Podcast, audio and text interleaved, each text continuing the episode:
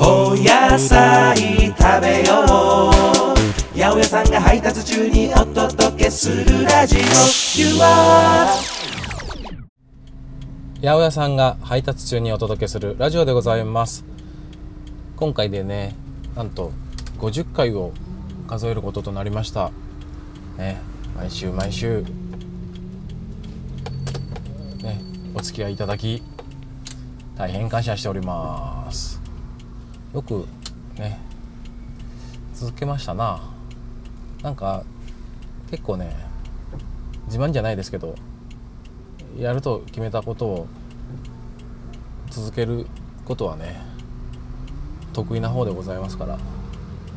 ね。やると決めなきゃやんないんですねだからね。決めるまでのがね腰が重いんだ。ね。なかなかねどんな形になるかなと思ってやってきましたがうん、あの皆さんからのね反応とかもねいただいてとってもねあのインスピだけじゃないこう新たな北武彦のね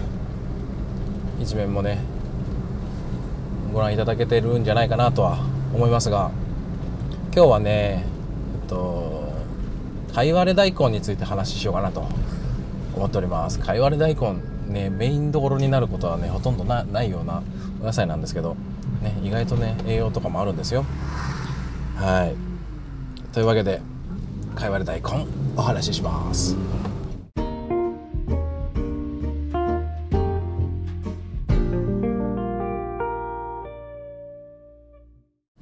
かいわれ大根。ねスプラウトって呼ばれるやつですね。発芽野菜。これねあのかいわれ大根っていうだけあって大根とね同じ種をね暗いところで水耕栽培してその発芽した後にね光当てて緑色にしたあの芽を食べるお野菜でございます。特有の辛みがねある。まああのね大根ですからイソチオシアネートっていうね後でまたちょっと説明しますけどそういう辛み成分があってね爽やかに食べられる薬味としてもねよく使われるられる使われるお野菜ですけれども貝割れねあの漢字で書くとあの魚介類の貝にね分割の数割れるですね。そうやって書くんですけどまああのその名前の由来がねあれですよ。あううセーフ。ごめんなさいね。運転中にお話ししておりますんで路面状況はね 第一優先でちょっと喋らせてもらいますけど。かゆあれね。えー、あの名前の由来がですねあの2つぐらいあって発芽した双葉ね。その双葉になるじゃないですか。それがね二枚貝のねパカッてね開いたような形に見えるってとこからね貝割れっていう名前がついたっていう説と開発者そのまああのね貝割れをねあの商品化しようってした人がですねアサリを砕いたのをねあの肥料としてね砂に混ぜたっていうのがね話があって、まあ、そこから貝割れ貝を割って作った大根だからね野菜だからっていうことねこの2つぐらいね名前の由来があるそうです。貝割り菜ともね呼ばれるそうですよ。で僕なんかは貝割れ貝割れ貝割れ大根と呼んでましたけどね。ね、歴史はとっても古くてですね平安時代のね書物びっくりしたもうねクラクションになるとねびっくりしたんだよねはい平安時代のねお膳にもね出てきたっていう記録がございます。1970年代ぐらいまではあのお寿司屋さんとかね料亭とかだけで使われるねあの、まあ、いわゆる高級食材ってやつですよ。だったんですけどまあ、1980年代入って福岡でね量産化さっき言ったねその貝を割ってあの肥料にしたっていうやつです。もうね1980年代に福岡で量産化がね成功して。以降ね各家庭とかねお店とかでもあの気軽に使われるようになったお野菜です。ねあのー覚えてる人もいるんじゃないでしょうかね。あのー給食でね O157 が出ちゃったって言ってねあのー、貝割れが原因とされてねそこの貝割れ、ね、生産農家さんが大打撃を受けてね。で時の厚生大臣ね菅さんがね貝割れサラダを食べた食べれて美味しい美味しいっつったら言ってるようなね映像をねあの覚えてる人も多いんじゃないでしょうか。ね。ね。あのーそう。一応ねそのあれなんですよ。八百屋さんね配達まあ僕は基本的には配達をしてるんですけどあのーいろんなねあのーていうんですか研修を受けたりねそのあ学校給食もやってるんであのーちゃんとその異物混入とかねそういうのがないかっていうようなねチェックとかねそれからあのねあのなかなかやることもないねあのちょっと汚い話ですけど検便とかねそういうのもね毎月やったりとかしてるんですよでねあのーきちんとねこのチェック項目がいくつかあってですね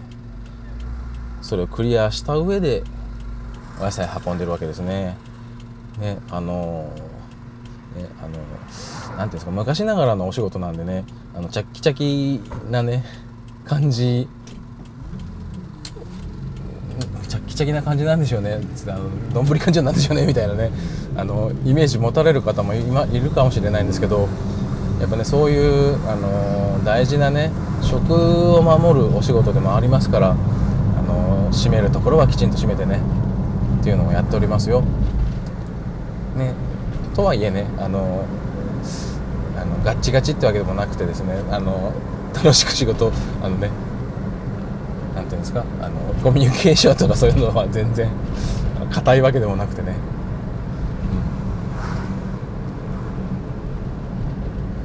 うん、柔らかくお仕事しておりますよ。はい。ね貝割れ大根、えー栄養的にはね本当にねあの前も話したかな？なんかの回で。スプラウトっていうあの発芽野菜。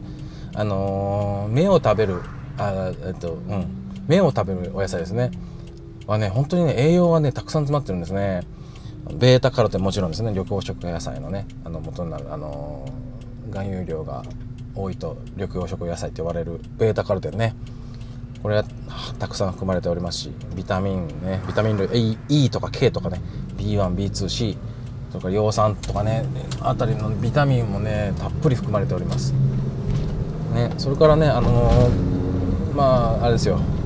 カルシウムとかねマグネシウムなミネラルってやつですね。カルシウムマグネシウムなんかも豊富に含まれております。それから、さっきあのーお話しした辛み成分ね。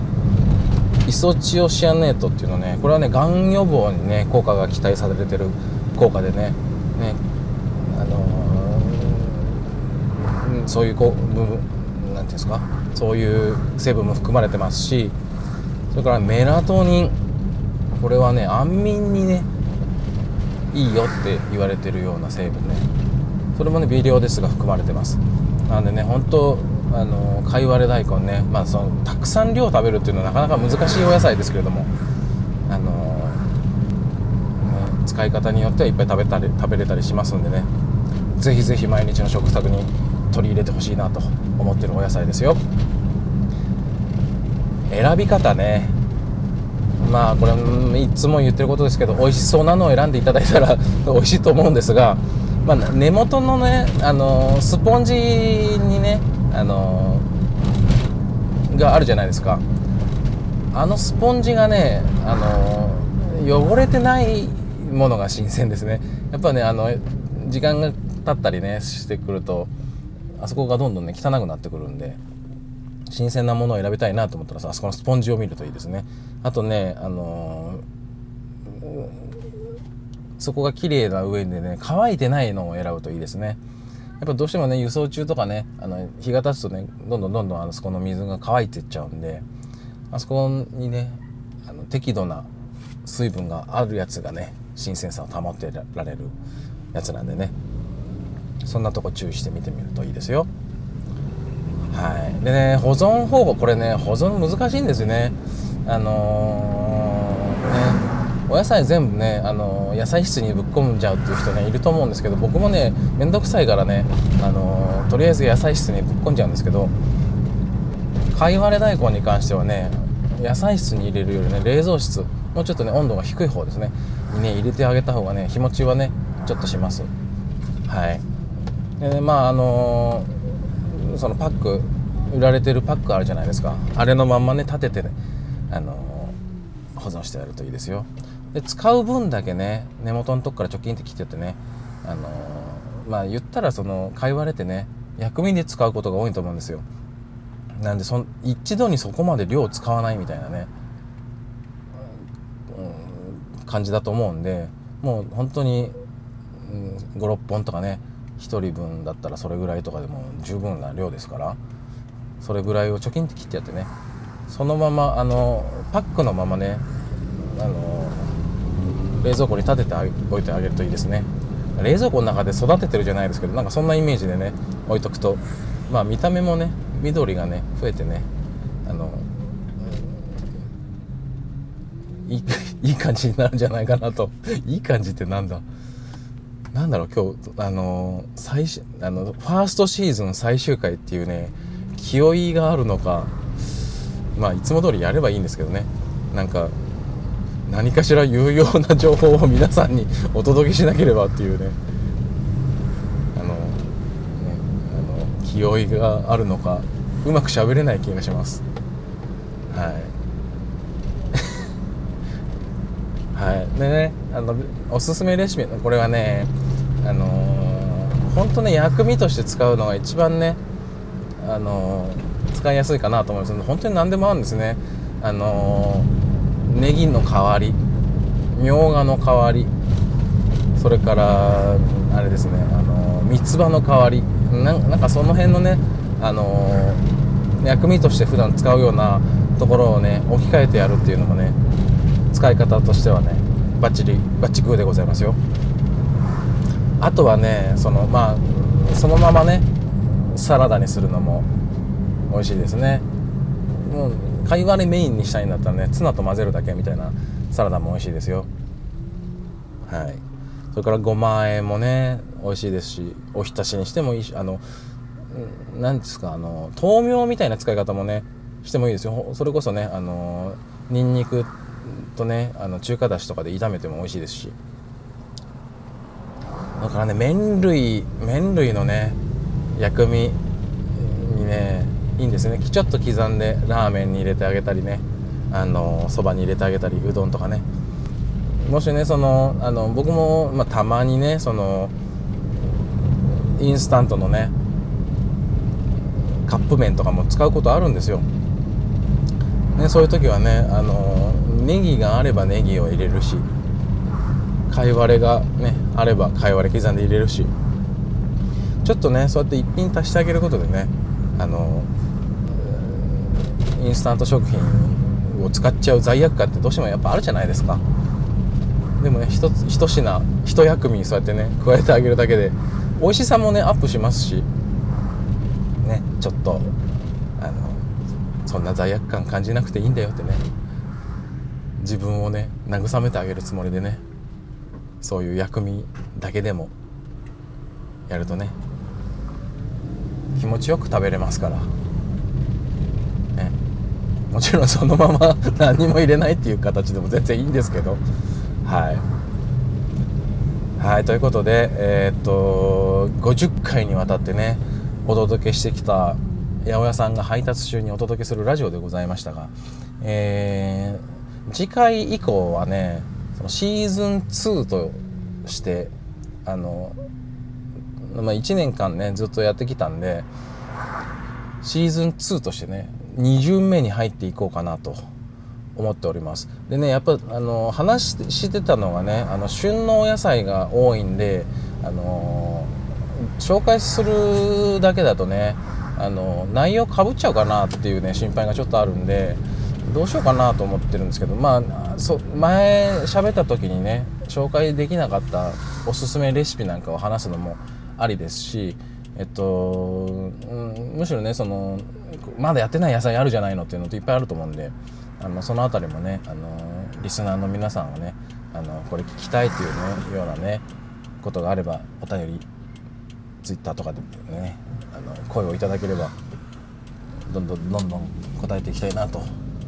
思っておりますんで、ね、基本的なあのスタイルは変わらないと思います。あの放送中にね。あじゃあ放送じゃない。あの配達中にね。あの話すっていうねスタイルはそのままいこうかなと思ってますんで。ね。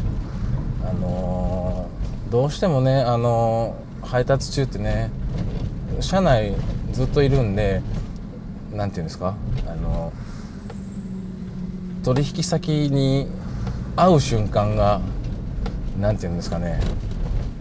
パフォーマンス最大に出す瞬間というかね「おはようございます」ってね「あの八百屋です」ってね大きな声はっきりとした喋り方ねにこやかなやり取りみたいなねその辺りを気をつけてやってますけどどうしてもね車の中にいると無口ですから、うんまあ、歌とかは歌ったりしてるんですけどねあのっていうのも4月1日明日はねあのコットンクラブで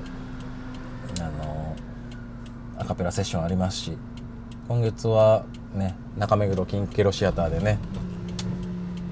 あの内海みどりさんのねいつも誘ってくださるライブもあるんでねライブ楽しみに配達をね毎日やってるわけですがどうかなお野菜のこの番組なかなか1年続けてみて何て言うんですか、えーゆったりだけどちょっとためになるみたいなね。その辺りの、あのー目標というかねあのやりたいことはね実現できてるんじゃないかなとね思っております。ね。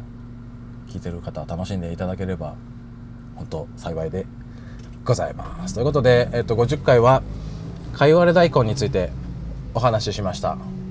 えっとねちょっとねどうしようかなと思ってるんですけどあのー新ジングルをね今ね放送中なんですけど、ね、シーズン2に入るのでちょっとねいろんな準備をねしたいなと思ってるんでえっと4月入ってね2週目ぐらいの金曜日から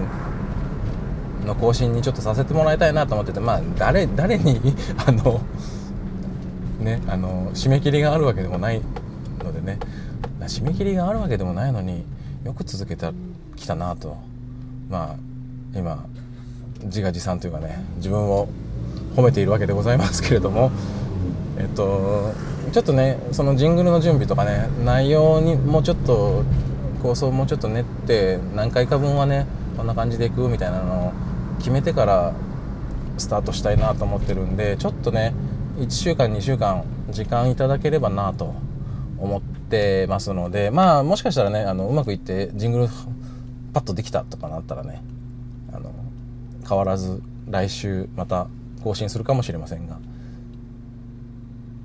それぐらいのゆるい